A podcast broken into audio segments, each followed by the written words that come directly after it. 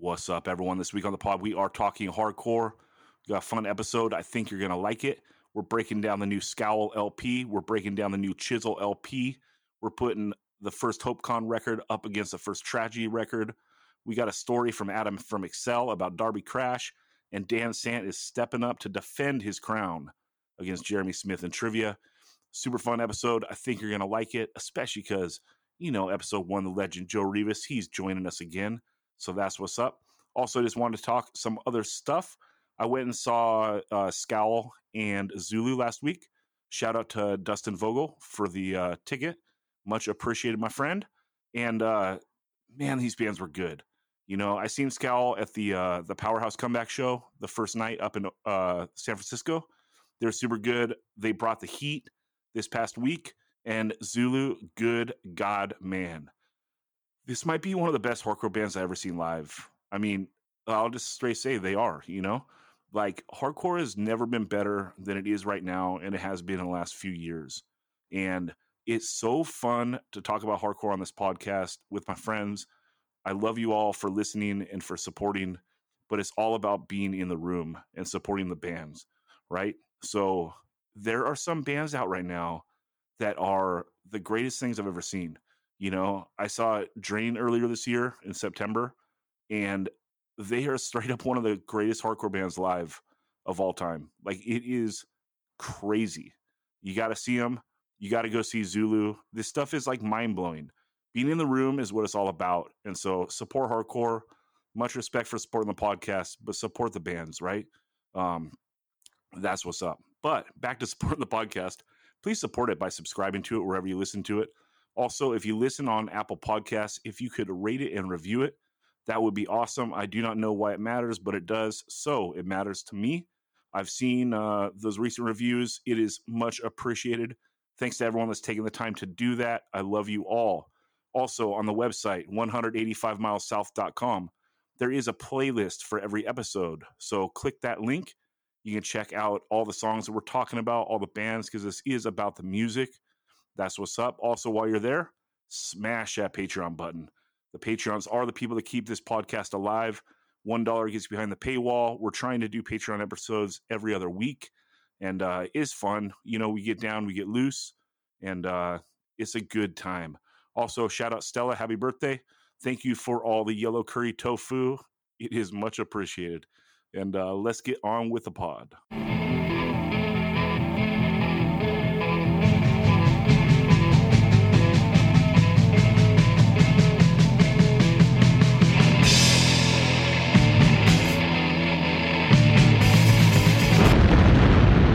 185 miles south, a hardcore punk rock podcast.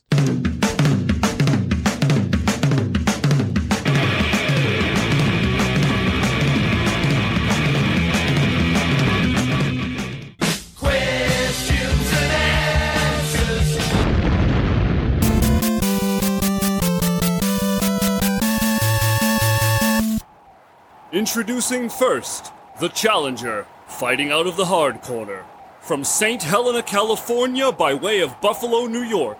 Many have tried to stump him, he denied their vision. Blessed with the voice of Bruce, the attitude of Paul, and the spirit of Blaze, it's Jeremy D. Smith! And his opponent, fighting out of the core corner, from parts unknown, weight unknown, Reason he didn't pick Minor Threat in the Straight Edge Super 7, unknown.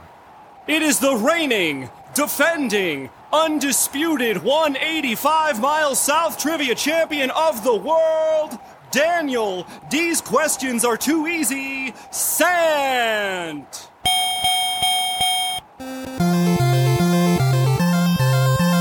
All right. And we are going to send the first question to Jeremy Smith. All right, Jeremy, which member of the Misfits has a name that rhymes with soil? Doyle. Point to Jeremy. All right. Oh my it, god. Oh my god. It, it, we're just starting this out here. Come on. Gotta get some off the bat. Plus, I write these for you guys to get seven out of seven. Come on. All right. Dan, let's go to you for your question number one. Dan, what type of flooring is in the name of the first track on the NOFX LP, Punk in Drublic? Well, that is a form of flooring known as linoleum. A point to the champ. See, and that's a question that you would have been butthurt if someone else got. Hey, I'm gonna, I'm gonna, I'm gonna express my brand. Being butter is my brand. That's right. That's right. All right, Jeremy. The last time you were on here, you got the greatest question I ever wrote that involved killing time, and I got to hit you again. Okay. The cover of the Killing Time LP Bright Side depicts a person peering through a crack in the door. Does the picture show a chain on the door? And if so, what color is it? I'm gonna go with yes, chain, and it's gold. A point to Jeremy. How about that? All right, Dan, your question number two. And right in your wheelhouse, I served this uh, one up for you. Oh God, that's Okay. the kiss of death. now, Dan, was the Whitecap song Get Beer on the Cinema Beer Goggles VHS or the Cinema Beer Tay VHS? That's on the Cinema Beer Goggles VHS. we go to Jeremy for the potential steal. Jeremy, was the Whitecap song Get Beer on the Cinema Beer Goggles VHS or the Cinema Beer Tay VHS? Uh, I'm gonna go with uh, option number two, the cinema beer. You say beer tay? A point to Jeremy. Yeah. Epic steal right out of Dan's wheelhouse. Fuck. Okay. And we go to Jeremy for round number three. Jeremy, Youth of Today's LP, Break Down the Walls, originally came out on this label before being later repressed on Revelation. That would be Wishing Well Records. A point to Jeremy. Dan, time to step it up. Come on. Here we go. Dan, round number three. Dan, on the No for an Answer 7 inch, a guitar is depicted. Are all of the six strings intact? Well, are you, are you trying to say that no for an answer um, have like a presidents of the United States uh, peaches vibe going on? I'm not familiar with college rock. Come on, you know you've gone to the country and you've had a lot of peaches. No, I know that I used to go to this shitty Oh, yeah. Irish bar by my pad, and like that was one of the covers people did, like this Irish band. It was terrible. Band covered that song? Yeah, like oh my god. yeah, it was bad. Um, well, I'm going to say that all six strings are not intact. We go to Jeremy for the potential steal. Oh my god, are you kidding me? Jeremy on the There no are s- answer. Let me read the There are six. str- there are six strings on Gavin Oglesby's guitar. another steal from Jeremy. I do know there's a final conflict sticker on it Absolutely, there is. and a minor threat one, I think. Well, Final Conflict, one of the best LPs of 1987 in a uh, not the best uh, era for the straightforward hardcore lane. Okay, Yeah. let's go to Jeremy for round number four. Jeremy, this New Jersey hardcore band had a split seven inch with No Escape. Also, the the name is a great 25 to life song off the Strength Through Unity album. That would be Turning Point. A point to Jeremy.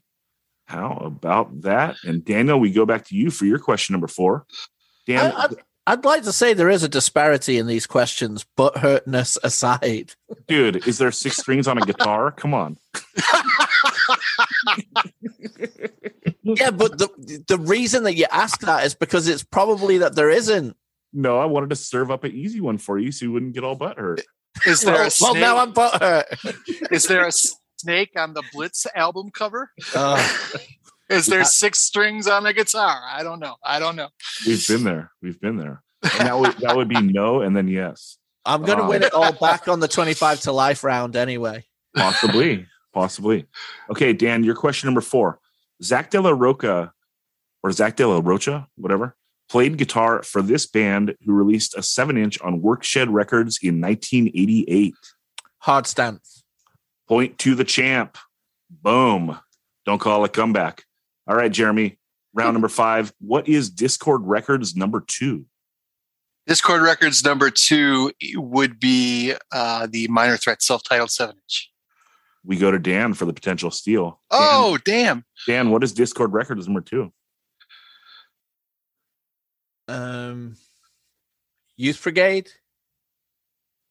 No points this round. It is SOA No Policy Seven. Ah, I'm trying to think. It was one of the four seven inches from the four seven inch EP. You know. wow! Dude. We both posed hard on that one. We posed hard. Wow! Well, Drop the ball. And now Dan cannot complain about uh you getting all the easy questions. How about that? no, that, That was, was- a hard question. Well, I mean, Dude, it's just Dischord one to five. hardish. Yeah, yeah. I know. I know. But you know, when you're on, when you're under the pressure, it's a lot different than just, you know. hey, I, I understand. I want to be on this side of the mic. Trust me. There's a reason why I host this and don't uh, field the questions. All right, Dan, let's go to you for your round number five. Okay. This is a great NFL video game and also one of the greatest Oi bands ever.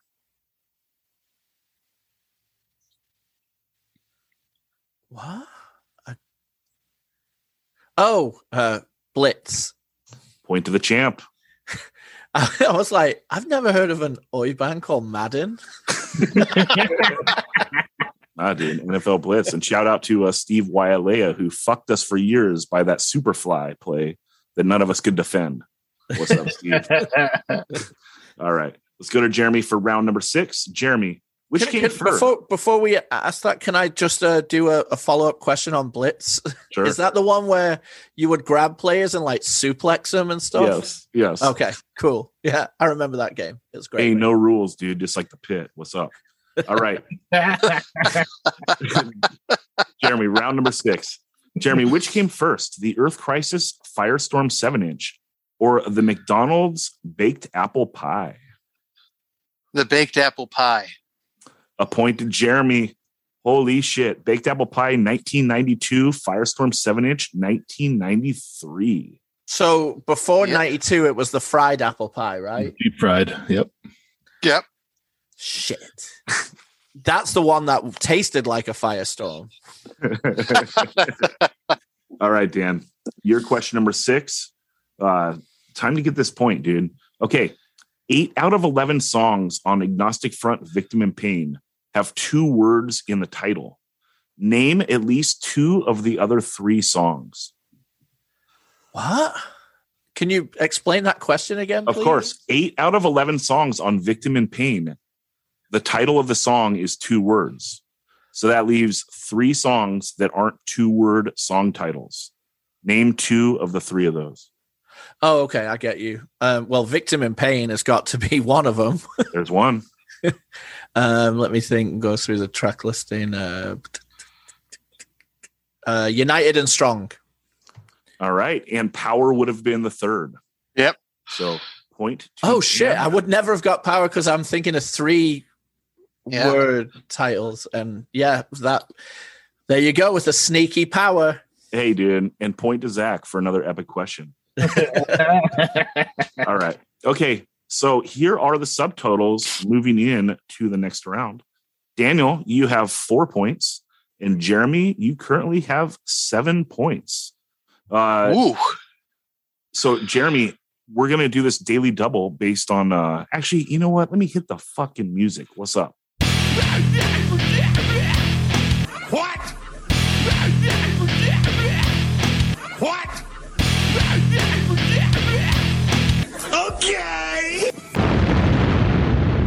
right. Daily double.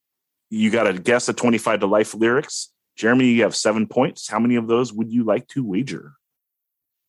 Uh, I will wager two points. All right. Jeremy's going to wager two. And Daniel, you currently have four points. How many of those points would you like to wager? I'm gonna make it a true daily double, Alex. I'm gonna risk the whole shebang. Oh, dang. Here we go. Dan coming with the NFL Blitz. All right. And Jeremy, we are going to go to you first. Got to hit the yellow button. Here is yours. Sound like a toilet flushing. Well, a point. Jeremy just doubled his points.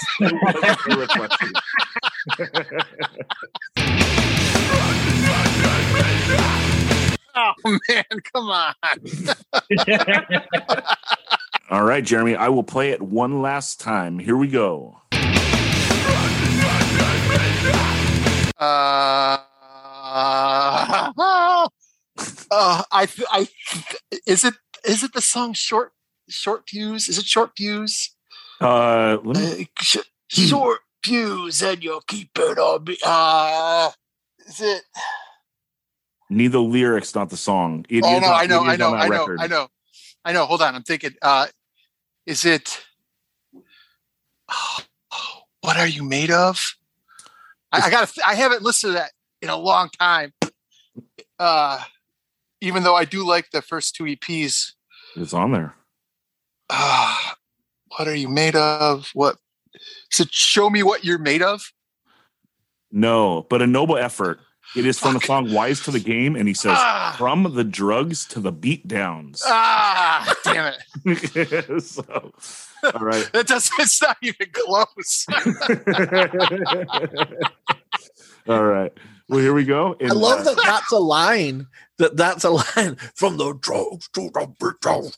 dude. I got all my straight edge bros on the line. I gotta, I gotta shout it out to you guys. You know, I keep this in the canon. All right, Dan. Let's go to you for your round. And uh here we go. This is yours. What you gonna do?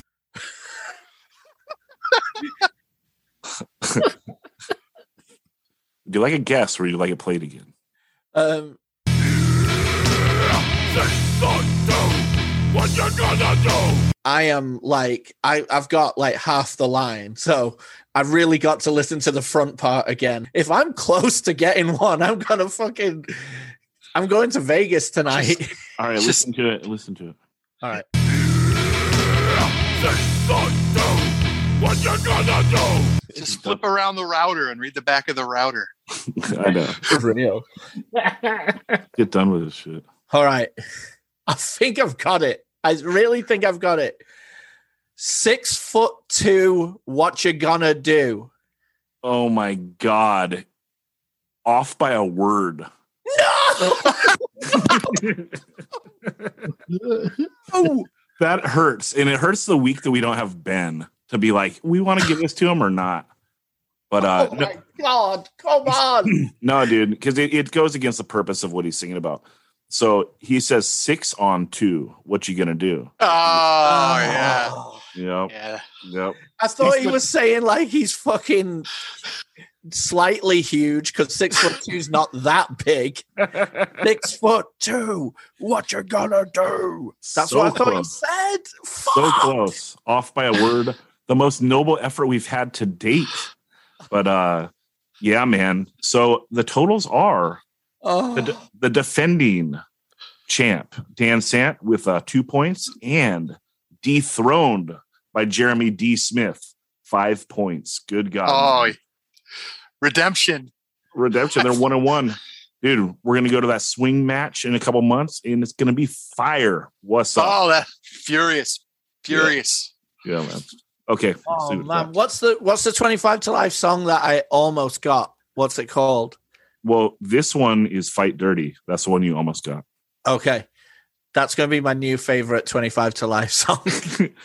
one of one of the two great late 25 to life songs. But uh okay, let's wrap this up.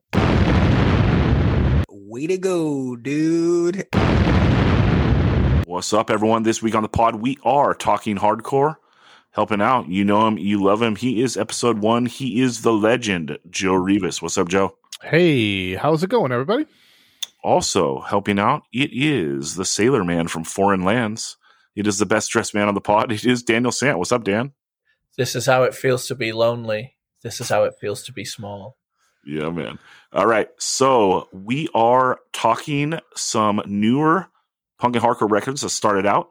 And uh, I wanted to discuss the Scowl LP, the Where Flowers Grow, and also the new Chisel LP, which is uh, Retaliation, right, Dan? Yep, uh, I think Bert named it. wow, that uh that hits me in a uh, a soft spot there. I know Bert's, Bert's throwing his phone across the room right now. But it, it that joke was there for the taking. I had to go for it. I know, and now everyone's confused. So I'll, I'll say it. So Built to Last did a reunion show, and Retaliate played, and they got like professional posters made and put our band name as Retaliation. So that was sorry, and whatever. anyway, you know what's not sorry, dude? Is these two LPs, the Scowl LP and the Chisel LP. They both deliver. Both of these, uh, you know, modern hardcore. Like when bands are putting out putting out LPs, like they flirt with putting out like the singles first and f- so forth, and that can kind of go either way. Um, you know, this year we've seen like the the Ekulu LP come out, and I think like the single they put out for it didn't necessarily represent like what the record was going to be, which I think is like maybe the best hardcore record of this year. Um, so that was like a great surprise, even though I do like that song and I especially like it in the context of the LP. I don't know if it necessarily represented the LP. And then you have the other side with like the one step closer LP. You know, that song really did represent the LP, but it was probably the best song on the record. So that's kind of like a weird dance you got to make when you're like deciding what single to put out for your record. And uh, so, yeah, first up is Scowl LP, How Flowers Grow, came out a few weeks ago. And uh, I think the single they put out, the first single was the first track on the album Bloodhound. And then they put out whatever was like the the kind of non hardcore song, the Seeds to Sow song, I believe. Yeah, they And, did a uh, video for that. Yeah, this this band does such a good job with like their imagery, and then also, I don't know, would you consider music videos like a part of the imagery too? It's like the the audio and visual package of this band are both like top notch. Would you say that, Dan? Yeah, and I definitely think uh, videos are a you know now that lots of people can shoot things on their phones and stuff like Yeah, yeah. it's just another way for bands to give you like a little more of a taste of what they're about you know and it also helps with social media and promotion etc etc also Yeah, there's so many creative people out there that you know if you're a creative person in a band you've probably got a creative friend who knows how to put together some awesome visuals you know For sure. How do you like this LP? And what was your familiarity with this band like before this LP came out? um are you asking me I am. Yeah. Um, I love this LP. Like I've since this came out, I've listened to it probably like sixty times. like I've really I play it at work a lot, which is really funny because you know people come into my shop and it's like, you know, it's like she especially on the parts where it goes really chuggy and like uh slow and she gets really demonic it's super cool but maybe not the best thing for retail, but whatever. Um, so I, I was pretty familiar with them. I've seen them open up a few shows before this LP came out. Um, but the time that they really captured my attention was when they opened that um, massive Sunami Gulch Drain show in San Jose. Uh, that was right before Delta came on the scene, or maybe Delta was there and present, but it was right before we all knew about Delta, so you felt pretty decent being in a in a parking lot with like two thousand kids all going crazy.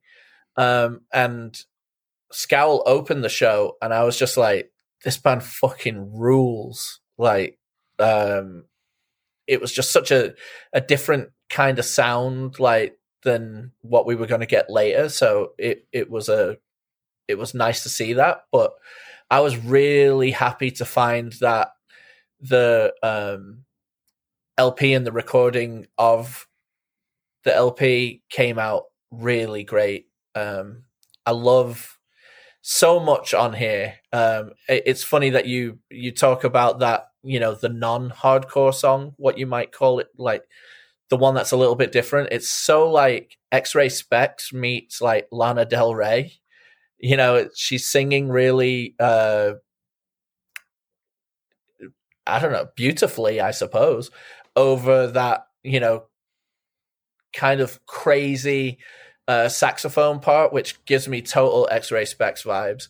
Um, but the first song, Bloodhound, shit, that's so sick. And then um, the next song, Dead to Me, is also uh, incredibly uh, aggressive song, and it's about like taking revenge on a like a sexual predator or something.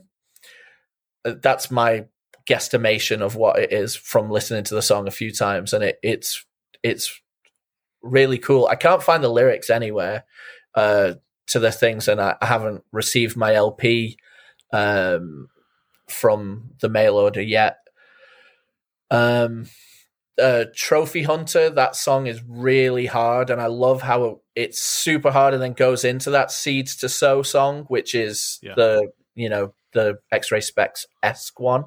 Um, Sam from Drain is on that song "Fuck Around," which is on the second half of the LP, and it, it's super cool. Their voices sound really great uh, together and he he like totally does like one of those patented drain like yeah! You know like super psyched.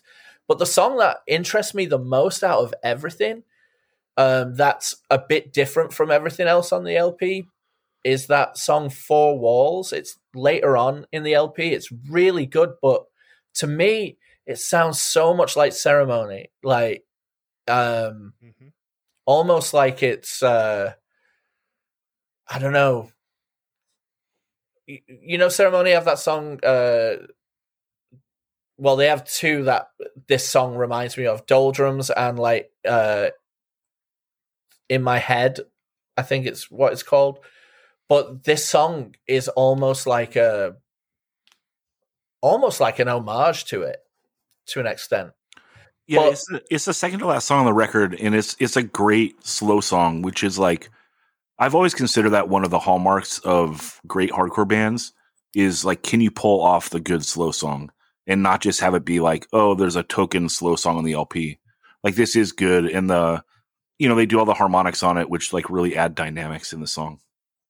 Yeah, definitely. That I mean that that's a perfect way to sum up if a band can bring it like and has variety. And I love that they show that with this song and then they also show it with the the other song where she sings clean instead of screaming.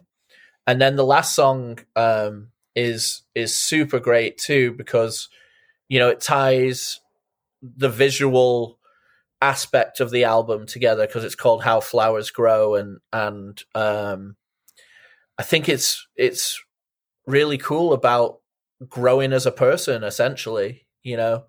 Um I really dig this band. They're from Santa Cruz slash San Jose slash, you know, just like all the bands up here are, are a little bit let's just call them Bay Area. And uh, I'm psyched that they are around this area because then I get to see them, at, you know, more often than unfortunately most people will. So um, I really dig it. I think um, they're gonna just go onwards and upwards from this, but I think this LP is to get them a lot of attention and get you know a lot of people really riding for him. Yeah, we should say that that last song on the record, um, that's the only track that is over two minutes. This LP is so palatable for being like a relatively brutal hardcore record. Um, first off, like the recording is so bright and you can hear everything, which makes it so nice, right? Like they're not trying to be a raw hardcore band and like get like a raw, shitty sounding recording. They're like, we just are raw, try to make everything you know, come across and hear everything, right? Like the rawness is in our music. We don't need to like LARP and like get some whack recording to try to sound brutal. Like they just sound brutal. you know? Amen. Amen to that, Zach, because Yeah. that's one of my biggest pet peeves with some of these like really brutal bands where it sounds like it's just a swarm of bees in your ear on the recording. Do you know what I mean? Like, whereas this, yeah, everything is, you can hear it all and it sounds amazing. Yeah. And, and so like this LP, it just, it really flows. It's really easy to listen to for music that is not super, you know, easy on the ears. Like it's, it's true hardcore, right? And, uh, I think it starts out with like memorable first notes, which is important for an LP. You know, like you drop that needle, it hits like something that like sounds familiar right away, which is super rad. Um, throughout the album, lots of tempo changes. I love that they keep like things super simple on some parts. Like Mhm. they're not trying to be zany, you know, like the like the second track that just starts out with like that really basic drum beat. It's so ill. Like I love bands that go there, and that's kind of like a Bay thing. Like right now, like both Sunami and Gulch, like they both have parts of their songs that just do like an actually more simple drum beat. Like just they go do dat do dat do dat, kind of like that caveman beat that we talk about. Yeah. So Yeah. it's just it's super cool. Now the vocals are a little bit buried, I think, but it's so crazy because so they're buried and she snarls a lot, but somehow like they're actually kind of clear and you can understand like half the stuff that she's saying, which is pretty wild when you think about it, right? Like they're a little lower in the mix than I would have liked, and she's like going for it, but still like it's you can pick up on some stuff. That's just it's like a wild thing. Like my brain isn't computing it, but it's super cool. Um, the song "Roots" is probably my favorite track. It has like a, a good slow breakdown that's like on the toms, but I love that like when it does the transition to the ride cymbal, and she doesn't sing on that part, so it like lets it breathe. It's really cool. And then uh, yeah, I made notes on that four wall song that it's like a killer slow song with uh, big ass dynamics. Overall, this LP is like I was surprised how much I liked it. So uh, much respect to Scowl. Joe, what was your take on this LP? Yeah, so you guys touched on a, pretty much everything I was going to say about it. You know, all the songs except that last song are under two minutes. Most of them are under a minute thirty, or really close to a minute thirty, which is nuts. It's a 10, 10 songs, okay, so it's not a ton of material, but it's like just enough to like, like, man, I'm going to listen to that again. You know like like it makes you feel like like like like like you can take it again because it's it's not it's it's not an overload of of of stuff. Um you talked about uh the quality of the recording. I found it odd that it doesn't that it didn't uh that they didn't go the route that you guys were talking about that you're glad that they didn't go. And i'm glad they didn't because because it sets it aside from everything else. Um you know like trying to trying to make it sound like uh you know you know some profane existence stuff or something like that where you know you know making it break up on purpose. So just to give it that uh you know uh, grime edge to it or something like that. Um the you know the uh, the the two the tr- track 5 sees the so so it like you guys said it's uh it's different than any, anything else on the record now I understand that they they have other stuff like that on previous I think an EP or something that came out before, at least a song like that. Or I'm not sure if they ever went that far. Tracking tr- well yeah, let me let me let me rephrase that. Tracking into into getting to that point. Right. They gave a little Um, teaser maybe. Yeah, yeah, yeah. You know, like like this is this is we're we're dabbling in this, and then here here's the full the full fledged thing. You know, I, I I dig that. I dig that a lot. Um, all the songs are good. Um, I, I liked what you said about that. You know, they didn't go crazy with uh uh you know musical you know flirtations. You know, there's no shredding or anything like that. It's just power throughout fr- from top to bottom. Um, and, and I really dug that. Yeah, know, I think that's a great way to put it. And I also think that, you know, Joe, you highlighting like the length of this is really important because this thing is like the perfect length for a hardcore record. yeah, yeah. It's you great. know, It's, it's like that early 80s shit where like, Mhm. you know, this like LPs come out and it's like, is this an EP or an LP? It's like, it's enough material that you're like, okay, this isn't like a teaser. It's not like a three song, seven inch or something right. it's like a nice chunk where like you get a I don't know a, a nice piece of the band they're like fully represented but it doesn't drag like this is so palatable and like like you said like you get to the end of it and you're like fuck I'm going to listen to that again you know like Yeah. this is where it's at dude the 15 minute hardcore record like holy shit. It is like lengthwise this thing is absolutely perfect. Like I would love to see that replicated over and over. Um, Dan, any final thoughts on this record before we move on? Yeah, I mean, Joe kind of t- you both touched on the fact that like yeah, uh, vocals are uh, buried in the mix, but those parts where it goes down to like the chuggy parts and she really starts snarling and stuff, then it, it then they they almost rise up and it just it's so hard. It's maybe because the music like isn't strumming all the way through or something, but I, I love it and like I said, I've listened to this about 60 times since it came out. So I'm really digging it. It's Yeah. it's gonna be uh you know one of the ones of 2021 I remember. Yeah, and I saw them open the first night of the Powerhouse reunions. They opened that show and they were great. So, like Daniel said, delivered live. Now they've delivered on LP format. Fuck yeah, Scowl. What's up? Yeah. All right, let's move on to the Chisel LP Retaliation. This is like, man, this is one of my most anticipated LPs that's come out in the last couple of years. Dan, I'm sure you're in the same boat.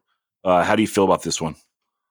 Yeah, I'm I'm you know, like I said, I was really looking forward to this, especially after the Flexi, because you and I both have remarked that the second song on the Flexi, like, is just the best like messaging and music of of the year. You know, when we get to that Super Seven, we're going to be fighting for that song. I bet. Um, but this came out and like you know, you just said on the scowl uh thing that the first couple notes you hear on the LP like let you know what you're getting into. It's so funny, like the first couple notes on the first song, Unlawful Execution, it's essentially like Youth of Today. But It's then wild.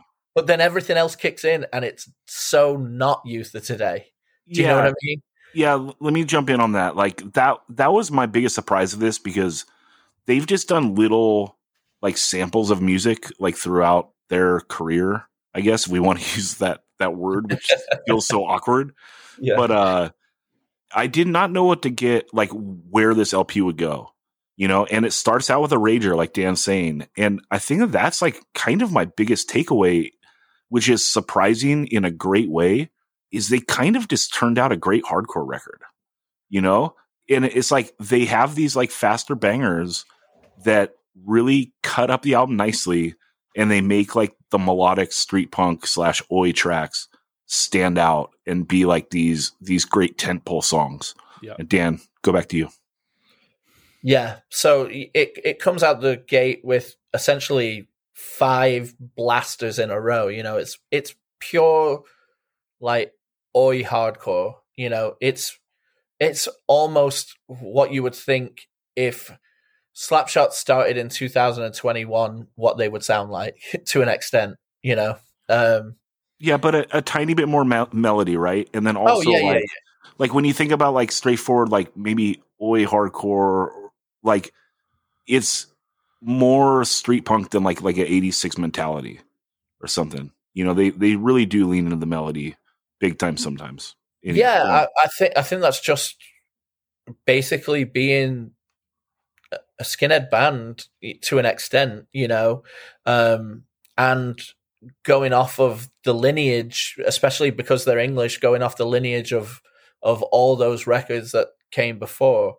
Um, one thing that is really great about the LP is that I would say 80% of the songs are angry, politically based lyrics, um, railing against what society is nowadays and how the powers that be divide us, divide, um, s- stoke up anger amongst people that should be uniting. Do you know what I mean? There's a lot of that lyrically on here, which is, um, you know, it.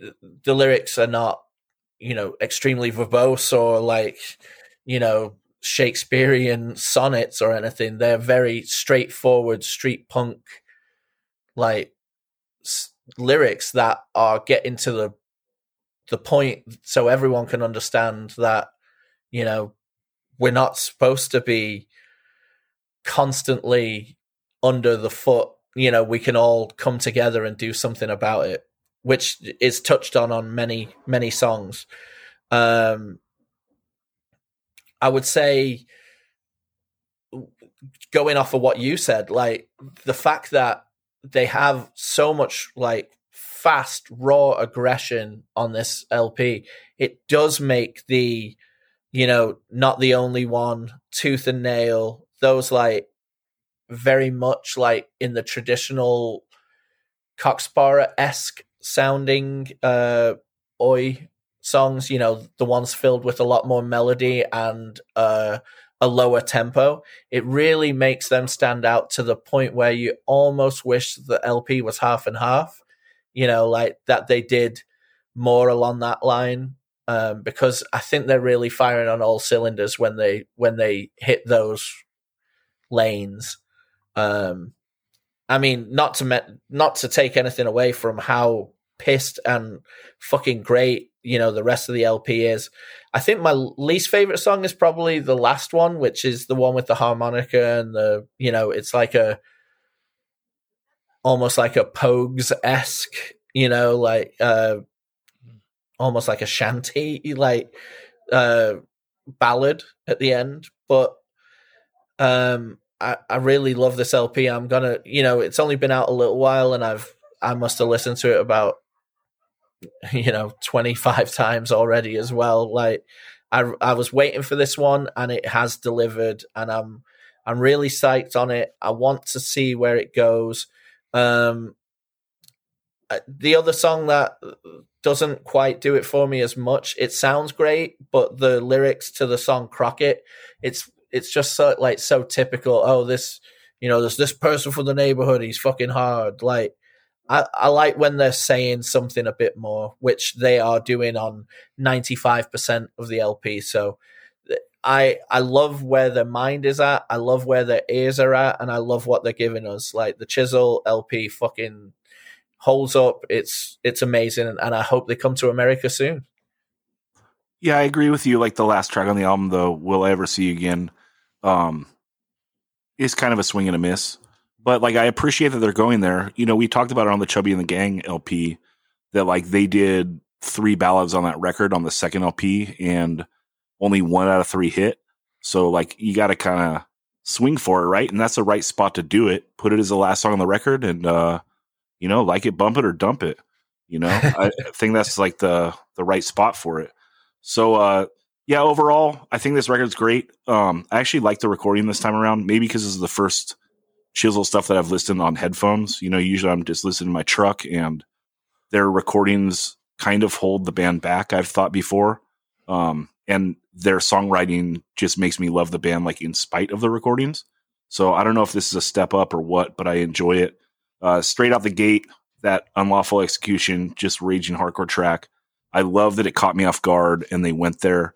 It just makes them spectacular, right? Like instead of you know, shocking me with like that last song on the record, like the Pogue stuff. Like here they are shocking me on the other end of the spectrum and like stoking me big time.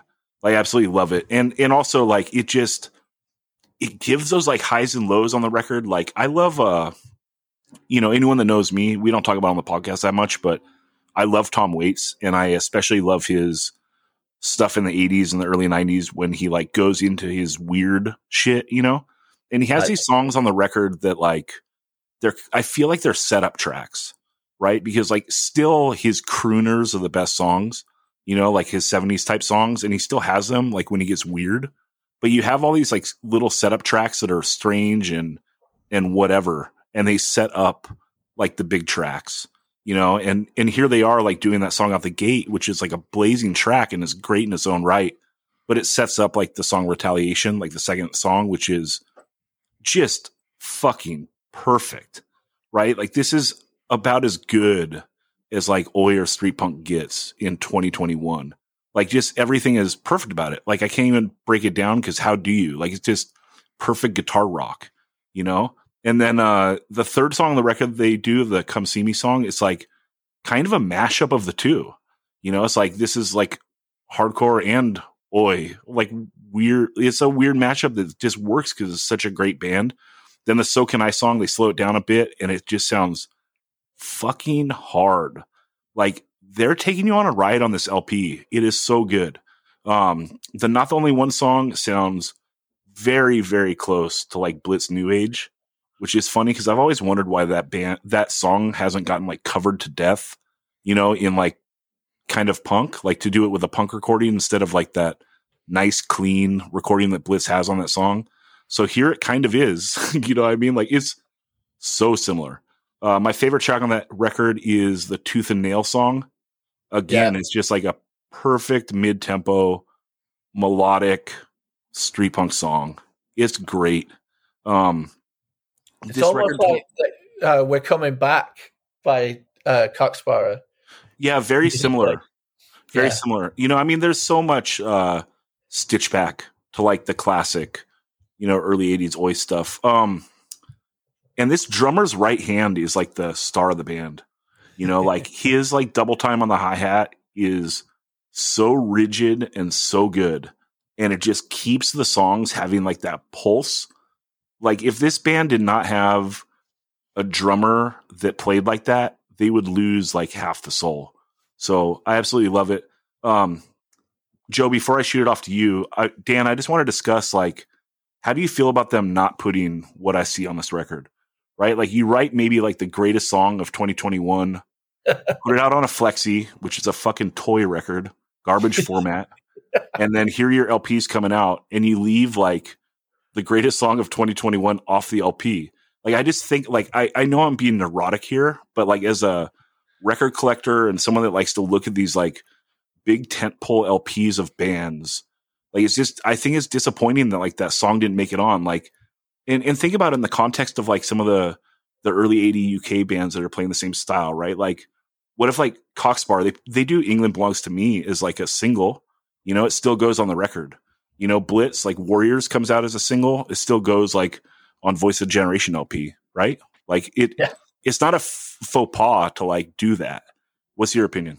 Um, I say get rid of "Will I Ever See You Again" and put that song right in its place. Well, I like that they went there. Just because No, I don't like the song. I do- I no, I do agree. I love that they went there. I love that you know, and it's not that I don't. I probably would like that song against other thing. You know, if it was a single, if it was on its own flexi, I'd be like, oh yeah, that's sick. But God, if they'd only put ended this LP with that song we're talking about, Oh my god. I know. I know. It, instant it five hurts. mics in the source. Yeah, it, I think it hurts not having that song on the record. Like literally, you wrote the best song of 2021. Like put it on your fucking LP. Come on. You know. But whatever. This thing is is great effort. Joe, what's your take on it? Uh, yeah. So, uh, I just want to talk what you got, what you're just talking about. Uh, you know, throwing the the single on to the record. You know, that's an old school trick too, though. So, especially B- UK band stuff. You know, like the Beatles. That's that's all they did. You didn't get any of the hits on any of the actual Beatles songs. I mean, Be- Beatles albums when the LPs came out. Although there were hits on the albums too, but you know, Strawberry Fields or you know, like all that stuff was wasn't on any records. So I I I, guess I kind of understand what they're doing, but I would be afraid not to put it on the record. You know, if it if the song is that good, I don't even know what song you guys are talking about, but if it's that good, I would be afraid not to put put it on the record. You know, like here here's here's my gravy train. People are going to buy this again, especially if it's a different recording too. You know, For Uh, sure. yeah, you know, you know what I mean. So, so not, now, now you get this the, the production value of this this new uh, version of it or something like that. But they didn't. So they didn't. Um. Uh. So there's 14 songs. Most of them are under a minute 30. Um. So, you know, uh, like like the previous album, this uh is really easy to listen to from from top to bottom. You know, I, I you know I got ADD bad usually, and so I'm always clicking to the next song or you know skipping to uh, you know on a playlist or whatever. This was really easy. Just to okay, oh here we go. Next song. Okay, this is great too. Okay, and and like you you you guys both had mentioned that they threw little little um little flavors of different styles of you know street oi you know hardcore you know almost some uh, a little bit of new schoolish stuff in there too you know like like just hints of it you know um throughout. So I was really satisfied with everything. I liked all the songs. I didn't really get get to read lyrics, um, if those even exist yet. Well, I mean, I know their lyrics exist, but if you can even access them, so I didn't try to do that on this. Uh, so I don't really know what songs are about, but um, the recording, as you said, is really good. I really, really enjoyed this um the you know cl- clarity of of you know uh, instrument placements and stuff you know pa- the drums panned properly like like all those things w- it was really nice to listen to this with my headphones on so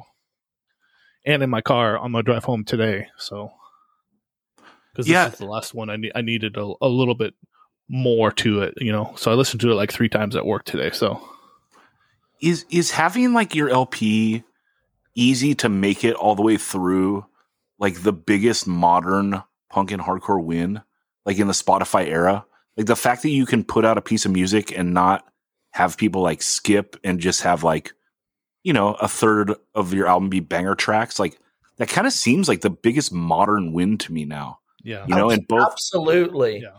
Because uh, Ben and I had had a conversation um, not that long ago where we he, was saying like we were basically just talking about like what kind of things we're going to be thinking about for the end of the year lists, you know?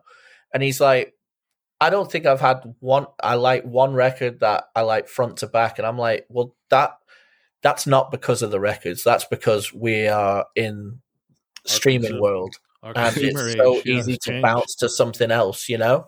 Yeah, and that's that's why he gets to have his little segment where he rails off someone he's not on the episode. Like this this year is so banging, dude. Oh my god, it's uh, uh, when we get when we get to that point and we've got to put just seven songs forward.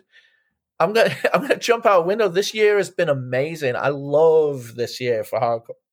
You know, unbelievable. And Dan, that retaliation song is pretty good, dude. I think you should pick that instead of what I see. Pretty good Well, fucking we'll song, see. dude. we'll see where the dice roll goes. Tooth and nail, pretty good song, dude. Yeah. Like you might want to pick those. You know, let me let my list live. True. you know what though? We might all we might even have to institute a rule when we get to that area where we can't even pick the same band because there's so much good stuff that we need to talk about, you know?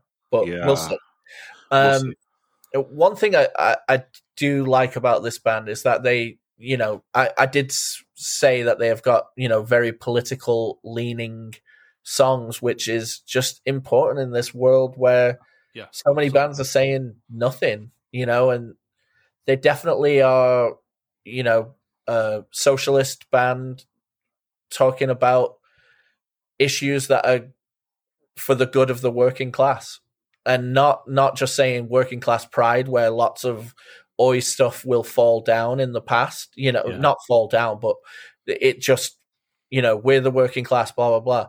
This is like no these are the problems that are infecting the working class and we need to come together as the working class and take on the system.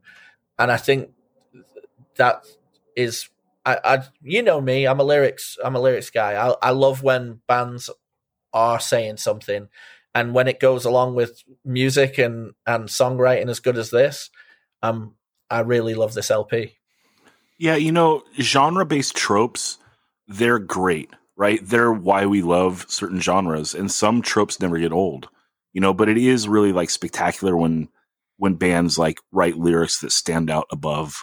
And Yeah. uh this Yeah. this band is a they're a spectacular band, right? Like they're they're awesome. Like we said, this LP was much anticipated. They knocked it out of the fucking park. This is great. Everyone needs to get it. Um, you know, listen to it on the streaming, buy the LP, check out the uh, songs that I'm going to pluck out and put on the playlist for this episode. Remember on 185milesouth.com, there is a playlist episode, uh, or excuse me, a playlist link. Click that and you can check out the songs that we talk about on every episode. Um, but yeah, uh, final thoughts on this LP, Joe. You got anything? Uh, I'm I'm really glad uh, it was on the list for for homework because because I really dig it. Um, Yeah, Dan, final thoughts? Um, I, I just got to say to the 185 listeners, at least listen to both of these things immediately on uh, you know your favorite streaming platform, but buy them. Both these bands deserve your support, and your record collection will be better with both these LPs in them.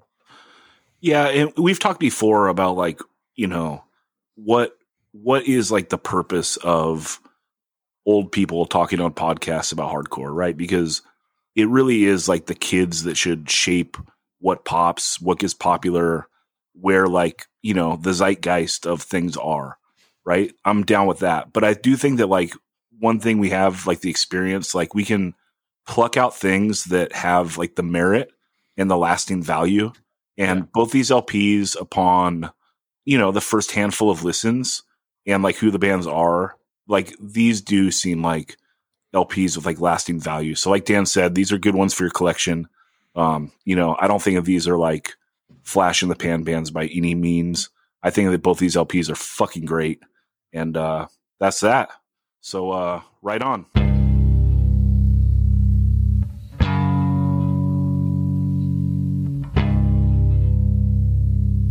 Fight lasts for hours, each ram battering the other dozens of times.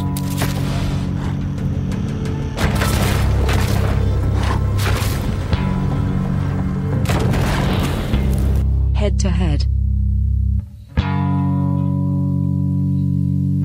All right, we are going head to head. Two LPs that came out in the year 2000, two of the most popular bands of the era. We are putting the Hope Conspiracy LP Cold Blue up against the self titled debut album From Tragedy. And Dan, this was a, a matchup that you chose. So uh, let me know why you wanted to put these two together. Um, I wanted to put these two together for the simple fact that they're both really kind of heavy, brutal hardcore without being metal.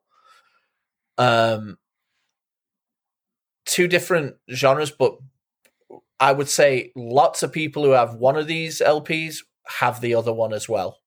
Do you know what I mean? Both these LPs really did amazing things in that year for both these bands and I thought it, it was a you know a, a, pretty cool thing to that they came out in the same year. So uh, it it puts it on the same playing field in that regard as well. Well, right on. Let's jump right in. Uh, which one are you taking, dude? Which one's better? Shit. Well, let me talk about Cold Blue first. I love the way it opens with the the bass and the drums going like quick. Um, and um, he comes in with kill these words. And what I love about Hope Conspiracy in 2000 compared to, I mean, I like Hope Conspiracy the whole ride. Don't get me wrong, but what I love about in in the year 2000, the band is really, it's basically unbroken seven inch core.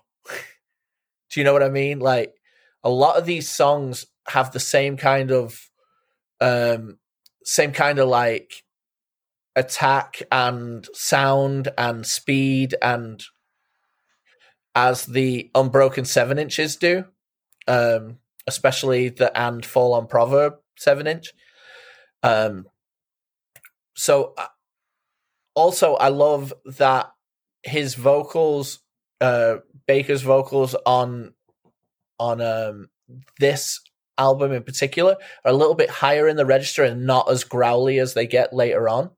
And I think that they sit perfectly above the music or within the music. Um, super cool. I love the songs Fragile, Carved Out, uh, Divinity Sickness, and then probably my favorite on the LP is the last song, Liar's Parade um, with the fucking like taxi driver part. I'm talking to you. like it it's so fucking cool. It's such a great LP. Now I listened to this a million times in the year 2000 and then I also listened to the Tragedy LP a million times in the year 2000. And the thing about the Tragedy LP, the way it starts with the acoustic like intro and then and then literally, you know, in cartoons where the piano comes out the window and just lands on the head of someone. Yeah. That's what happens with this first track, The Point of No Return. It just smashes you right away. Do you know what I've always thought is funny though about the end of this song? You know, where the main vocalist is like, and they won't have to burn the box. And then the other person, when no one reads them anyway. But the way he does it, he's like doing growly vocals, but it's almost like he's like regretting it halfway through. He's like, or no one reads them anyway. I don't know. That's just something that like always sticks out to me about that. What I love about tragedy and this tragedy LP in particular is when it's part discharge, obviously, it's very DB. It's what brought a lot of the DB stuff back to the forefront of uh, being in everyone's record collection. But it's also got like Sabbathy parts and like neurosis parts, and for lack of a better thing, even like Snapcase esque parts. Like the guitars do very atypical things compared to how dirty and grindy and discharge that the rhythm section is going, you know? Um, and then the vocals are really gruff on top of it, but when the guitars go and and utilize those guitar pedals and go for the higher parts and and expand the musical like landscape of what these crushing 45 1 minute 45 second like punk destroying songs are I think that is the beauty of tragedy. That is why they stand above everybody else who channels this sound is that they just are so talented and utilize such atypical um, parts going into this music and that's why this LP is is you know I just said it earlier but it's a five mics in the source classic. Like I'm going tragedy sl- just slightly over cold blue but I love both records and if anyone is listening to this who's never heard either of them oh my god you're in for a treat Yeah. See, this matchup. See, I wanted to do the SSDLP versus the DYS LP because I thought it was close. Um, the Tragedy LP bodies hope HopeCon. Like, I'm trying to figure out a way to to dance around this and stay positive. Because, you know, I don't know. I'm going to send it to Joe while I uh, oh man, I was while gonna I still I figure gonna- out how to dance. I was I got to I learn how to dance. I gonna got to. I got to watch some YouTube videos real quick. yeah, I was just gonna follow off you. You're dancing because the the tragedy record just crushes that the the the uh, Hope Conspiracy record. Those songs, the Hope, the, this Hope Conspiracy record is fantastic. It's it's great, but it's you know the tragedy stuff is way more at my my personal alley of what I love. So, um, the songs are um, I mean, they're about equal footing. Uh, 10, 14 songs, 10 on the HopeCon and 14 on the tragedy. Uh, you know, the later, the, the what is it? Vengeance? Is is Vengeance next? I can't remember the order. Vengeance order. is the second LP. Yeah. Yeah. So so their recording budget got way better on the on the next record on Vengeance because it sounds so much better than this. But this, you know, i- if you take it in evolution from his His Hero Is Gone to this, so so it makes sense that this is the next like evolution of of, of what they sound like. Um, but it's still it, it, it um you, you know we talked about the other records earlier that they stayed away from from dirtying themselves up on purpose. These guys didn't dirty this up. It's just that's just the way it is. That's that's just the way they sound. Um so uh it you know it, it captures them clearly. It just it got better. So the the recording is better on on the next you know on vengeance and and the the next record after that. Um the Hope Conspiracy stuff like i said is really good. I like that all the songs are super short. It it's an easy listen t- through from top to bottom. Um it's just it's it's just not my thing. So that's that's all i got to say So two for tragedy. All right. Um, let's see. Let's just talk the tragedy LP first. Dude, this is like I don't know, it's 20 years ago, modern now. But whatever. This is like in my span of being into hardcore, this is like a classic that I lived through. Right? Like you take a a genre like D beat, which is like tried and true, and add melody to it. This is like genre smashing great LP. Like they're writing like D beat opuses, dude. Yeah. You know, like the what's the Confessions of a Suicide Addict, something like that. Advocate. Advocate. Like- yeah. Yeah, that's like a four minute song, and it's just like, give me more. Like it could have been 17 minutes. It's like keeping my attention, and I don't want any song to be over 90 seconds. You know what I mean? Like these guys tap into something that is just like godly. Like this LP is so brutal. And and Dan, I think it is important to mention like this isn't just D beat adding melody, like you said, like they're drawing in, you know, some Sabbathy stuff. It's really like a a conglomeration of like any band that wears like cut off jean vests. You know, like they took the best of like those bands and like put it here. You know, it is so ill. Like this record, I don't know what to say about it, dude. And the craziest thing is, I like Vengeance more. You know, like these are two of the most unfuckwithable LPs like in the history of music. Because like again, I don't do a carve out for like, oh, it's great for a hardcore record. No, hardcore music's the best music on the fucking planet. This is like one of the greatest guitar music records of all time. You know, and their second record's even better. Like, what the fuck? You can't put anything against this stuff because it's like, it's one of those records when you put it on, you're like, this is the greatest thing I've ever heard in my life. And nothing can beat it, you know? And there's lots of bands that I feel that way anytime I put it on. You know, it's like, you put on Minor Threat, I feel that way. Put on Youth Today, I feel that way. Put on Agnostic Front, I feel that way. Madball, I feel that way. Like, Bad Religion, I feel that way. Like, there, but it's like, good God, dude. This thing is ridiculous. Now, moving on to the Hope Conspiracy LP. Well, give me another minute. I got to watch another YouTube video on how to dance. I I mean, look, I don't like this. Um, yeah, I'd rather be stuck in the Revolution summer than have to listen to this again. What? Really? I don't like it at all. Um, it sounds like you're you're right, Dan. Like it, it sounds like it's absentee debate core, you know. But those last two unbroken seven inches are great because they're just two songs and they're making like that left turn out of like a classic LP. I don't think I want to listen to a full LP of absentee debate like 10 times.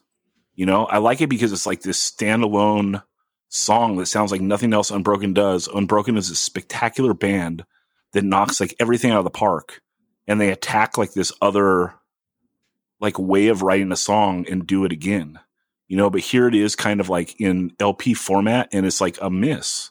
Like it's just not as good as that.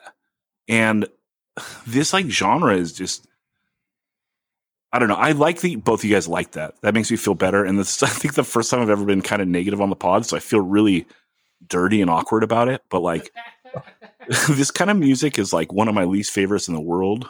Like I don't know, like it's straddling the line between like metalcore and rock and roll. Like stop it, dude. I'd rather just listen to like something brutal or listen to Motorhead. You know, like this mashup is I'm just not feeling it, you know?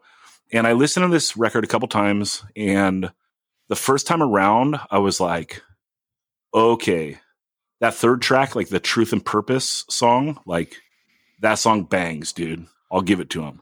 You know? And then on like subsequent listens, I was like, God damn it, I don't like that song either. You know? so I guess I'm I'm stuck with like the riff on Consumed, which is like ill as hell, like super heavy, awesome, heavy riff, but then like it just goes into that fucking shitty beat. I hate this. Like the it's like the leave it alone beat, but like slower. Like the snare is on like the one. So it's like dot dot dot dot dot dot dot dot. It's like there's nothing aggressive or wild about it. It's just so trotting and I don't know. I don't like it. Like I don't know what to say except that I this band was a good band. I saw them You know, it's like they're a, a pro core hardcore band and they were good and people loved them and I ride for hardcore so I was happy for their success. But uh I just don't like it. So that's it. And to put it up against like one of the greatest hardcore LPs ever was a savage move, Dan. So the tragedy LP bodies this and that's that. You just did. uh You just threw. So the tragedy LP is the Undertaker on top of the steel cage, and Hope Con is mankind. No, dude, this is like straight King Kong Bundy SD Jones. you know, this is rough. That's like the the eight second win at WrestleMania one. You know, Oh, like before know. they even had lights in the crowd. you know, so again, I don't feel good about it, and people love this LP. So this is just my whack taste, right? I don't like a lot of stuff, you know, and usually, like usually, I get to be positive on the podcast because I'm choosing what we talk about, you know, and and I did try to give this like a fair shot. And so if this band did great, they don't need my support. Like they don't need my love, we should say. I support them. Um, I wish their their success and legacy, you know, the best. But uh I just Every time you try and like say, "Well, you know, I'm uh, happy for it," it's it's just such a. Yeah. It, it's even worse than just saying I don't like it. well, I'm sorry for that. I feel very guilty and I'm gonna go take a, a bath in tomato juice like I got sprayed by a skunk. 'Cause, uh, I don't feel good about being negative on this podcast. It's not what this podcast is about. So Daniel, that was rude. yeah, Um, but you know what? I I enjoy both a lot. You know, and I was stoked that Joe liked HopeCon. Like that was great. I want Yeah, you know whatever.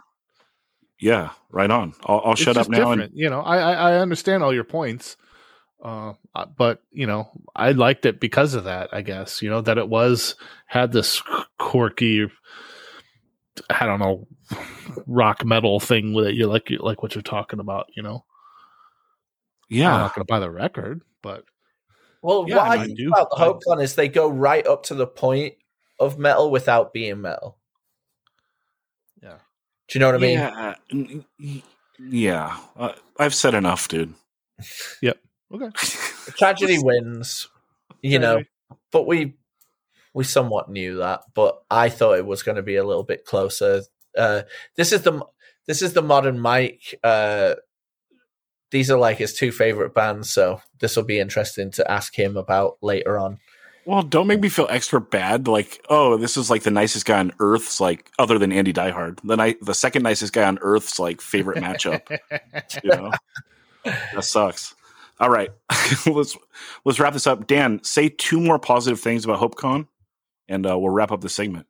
They fucking bring it live or brought it live, but I think they're getting ready to do uh, uh, s- some new material and stuff.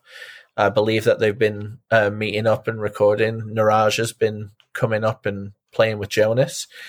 Um, and uh, we went on tour with them with Death Threat and Carry On and Hope HopeCon and us, and it was one hell of a good time. God damn it, baby, no, I ain't lying to you. I'm only gonna tell you one time. Yeah. All right, one thing I wanted to do with the pod, and we did it before with uh, bringing on Matt Henderson for a couple questions, is I really want to just have like little segments sometimes of of people telling fun stories. So if any of you people listening out there want to come on and tell a story, hit me up, and uh, we'll put the story on the pod and talk about it a little bit. And so Ben has been telling me for a long time he's friends with uh, Adam that played in the band Excel and he's like he's got this crazy Darby's Crash story. And so uh, you know, he told me about it. I was like, you know what? Hit him up and see if he's down to come on the pod and tell the story. And then we'll chat about it. So Ben asked Adam, and Adam was gracious enough to come on and, and tell the story. So we're gonna play it and then we're gonna talk about it on the back end. So we're here with Adam Siegel, who is a founding member of the band Excel. Um, he was the guitar player of Excel on the first two albums, and he's also a founding member of the band Infectious Grooves. And he has this great story to tell us. All right. Uh, my story goes back to 1980, Los Angeles, uh, the Fairfax area to be exact, um, down the block from Slash Records, actually, uh, where I grew up. And um, I was 11 years old in 1980, and um, there was, I, would- you know, I was, I was, I was into music. I, I didn't really know what you know punk was yet, besides maybe the Clash and Sex Pistols, but listened to a lot of you know Cheap Trick and Led Zeppelin and that kind of stuff still, Devo. But anyways, I was super into music, and this um, at night there was these uh, the summer of, eight, of 80 there was these uh, reoccurring parties in uh, at the house that butted up to our backyard so our, our backyard shared a fence and if i peeked over the fence i could see what was going on back there. And uh, you know it was loud music you know uh, sounded you know totally crazy. And i'm just like this is awesome. And i'm, I'm peeking over the fence you know uh, at nighttime checking the stuff out. You know, a bunch of you know, hundred adults uh, doing all sorts of stuff. It, it was just crazy looking, and and um, to an eleven year old, and uh, I got to see like two or three of those, and uh, I was curious who lived there. So me and my neighbor, uh, a guy named Chris, we went to we went through a hole in the fence and or or, or a you know a wood moved some wood aside and, and got through the fence and to the backyard. And we saw this back house uh, like a gar- converted garage kind of you know guest house. And you know no one was there. The door was open and so we went in and and there was you know just crazy skull you know skull graffiti uh basically just punk rock graffiti 1980 it looked like the Masque i guess now in, in hindsight. Uh but you know it, it looks it was scary. You know like the, the the mattress on the floor like it, shit all over the place pizza boxes you know. Um so we got out of there pretty quick and uh and uh and i never really thought about it much um until one day you know cut to um i'm 19 or 20 working at tower uh tower video in uh westwood in, in the art department and we had a um magazine rack a magazine stand kind of thing in, on the second floor, and we had cool books and, and magazines and all sorts of stuff. So I was re- reading um, a book called "Famous," you know, uh, D- Death Locations in Los Angeles, or, or, something like that. You know, where they talked about Marilyn Monroe, you know, uh, you know, all these people who died in L.A. and how they died and what the what the address was and all that kind of stuff where it happened so I saw Darby crash, and I'm, I'm like, oh man, I wonder where he died. And I'm, I'm reading the story, and I'm like, what? You know, I, I read the address, and it's, and it's literally the block, you know, behind my block, and and I'm like, my brain's starting to work, and I'm putting it all together, and I'm like, oh shit, that was, you know, that was Darby Crash's pad, you know, or he was, you know, I, I don't know, I didn't know anything about it, you know, before the internet, and I couldn't really start googling stuff and but uh suffice it to say that's where he he died and uh so i'm like you know who who who was playing these parties? Was it the germs? Was it you know but uh, i really don't know who what bands were playing the parties and i um all i know is that he died there and his uh i guess his friend casey cola lived there her mom lived with her mom or or I, I don't know the details but it was her house and and they lived in the back house together. And uh, that's what I saw and heard. yeah, that the the book is the L.A. Musical History Tour by Art Fein, which Art, Art Fein was a friend of, is a friend of my dad's, and it came out in 1990. So ten years later, you open this book and you realize that that crazy room with all the skulls in it is that, the death site of Darby Crash, which totally trips exactly. me out because then you yeah, yeah too. and you end up becoming forming um, what chaotic noise five years later or excel uh, after that? Is that right? Yeah well 83 we formed chaotic noise. So three years after that and and and yeah a lot happens in three years i probably got into punk or started being exposed to punk rock in a year or so after that uh, and uh, you know i mean living down the street from slash was also cool because when I start, I, I would see uh, a little sidebar story, but out of the living room window, I'd see people like I've, I've uh, that look familiar. Like um, I, I, think I saw X and like the Blasters and bands, you know, who would park on my block and then walk down to you know, a couple hundred feet down to Slash Records on the corner, and uh, just anything, you know, you know, involving music or anything just really got me excited. So I went down to Slash and uh, just walked up the stairs and and uh, just said hi. And you know, I'm like 11 or 12, and and this nice lady brought me down to their distribution little it was not a garage. It was like a just a storefront that was you know kind of had a boarded up, you know, not for business, but they stored all their vinyl in there, and uh, just gave me like a stack of, of, of records and said, "Listen to these." And it was like you know the decline and and all sorts of stuff. And who was that lady? Who was that lady? I I think her name's Lisa Lisa Lisa Whittemore, if I'm not mistaken. Okay. Yeah. But uh, yeah, she was super cool. Like I, I was, it was scary going up there. I, you know, there was like you know whiskey bottles and adults, and you know. from from reading the Darby Crash book, I think that that they actually had shows in that backyard that was against your backyard, and and oh, at least cool. either Forty Five Grave or Vox Pop performed in in that backyard, or both. Because um, well, I'll tell you what, both bands. I always thought. I mean, as soon as like you know, a couple years later, when I when I got, uh, into punk rock and started, you know, seeing what bands look like, Forty Five Grave always struck me as the as the the band I remembered. Um, you know, mainly because of the singer. I just remembered, you know, a blonde woman, and uh, yeah. So so I think that's maybe what I saw.